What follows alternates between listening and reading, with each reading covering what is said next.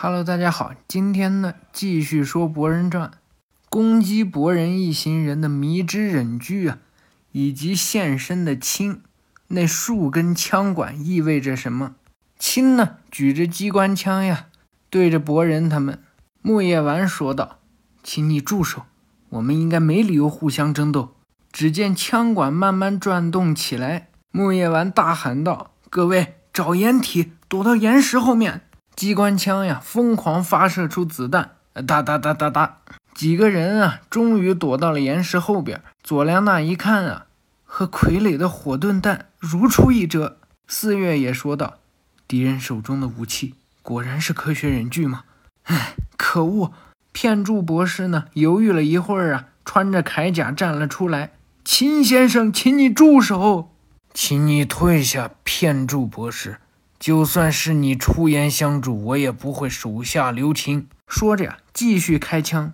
片柱博士呢，利用他的科学忍具吸收着子弹。木叶丸趁机呀、啊，飞到了亲的上方，利用螺旋丸啊，把机关枪砸成了两半。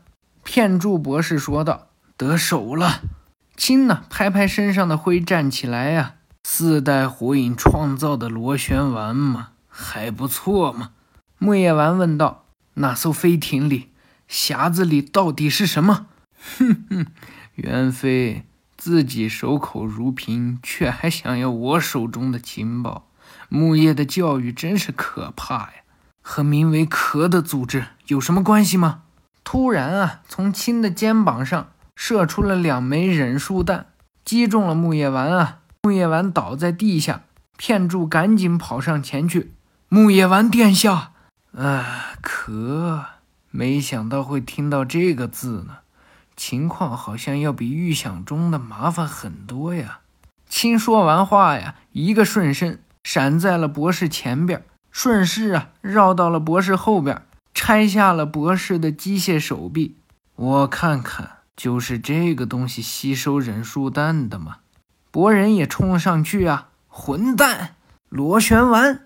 亲呢戴好了刚拆下来的手套，吸收了博人的螺旋丸啊。“原来如此，这东西还不错。”博人一看啊，螺旋丸被亲顺势呢就给了博人一脚。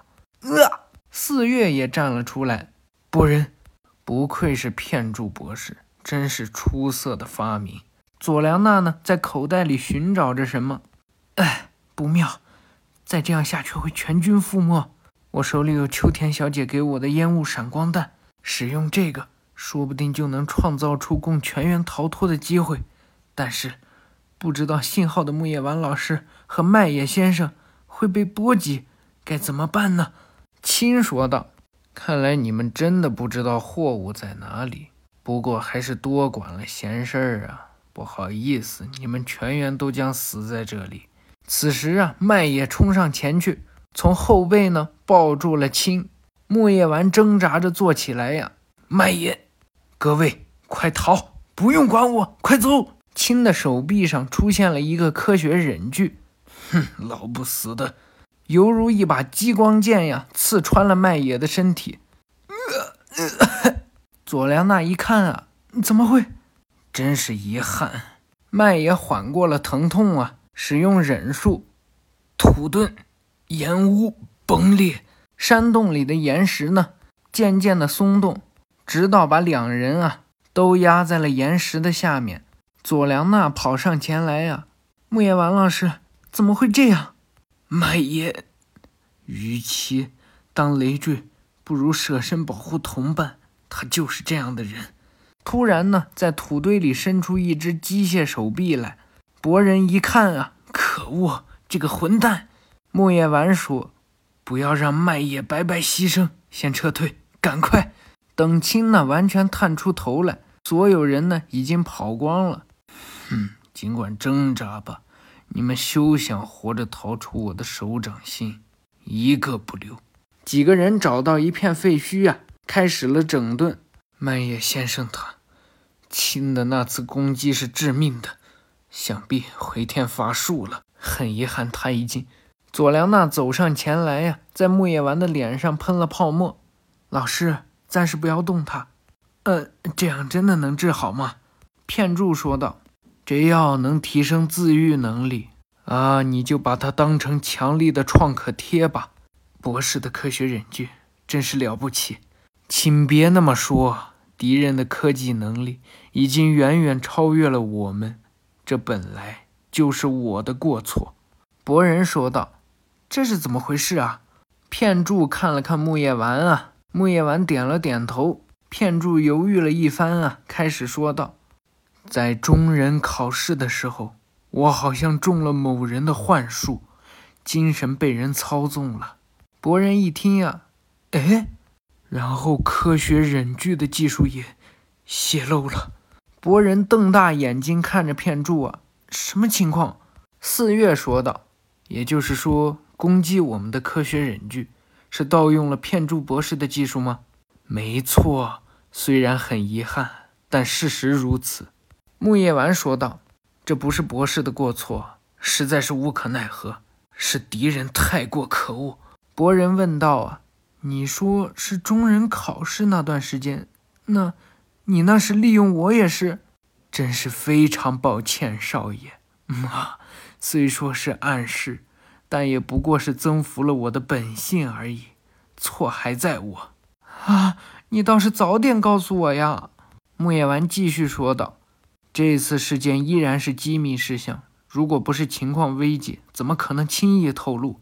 我中了谁的幻术一直都是个谜，经过这次事件，终于真相大白了。”四月问道：“亲？”木叶丸接着说呀：“他好像在寻找匣子中的物品，还打算处理掉在飞艇周边探查过的我们。无论如何，都有必要将这份数据带回村中调查。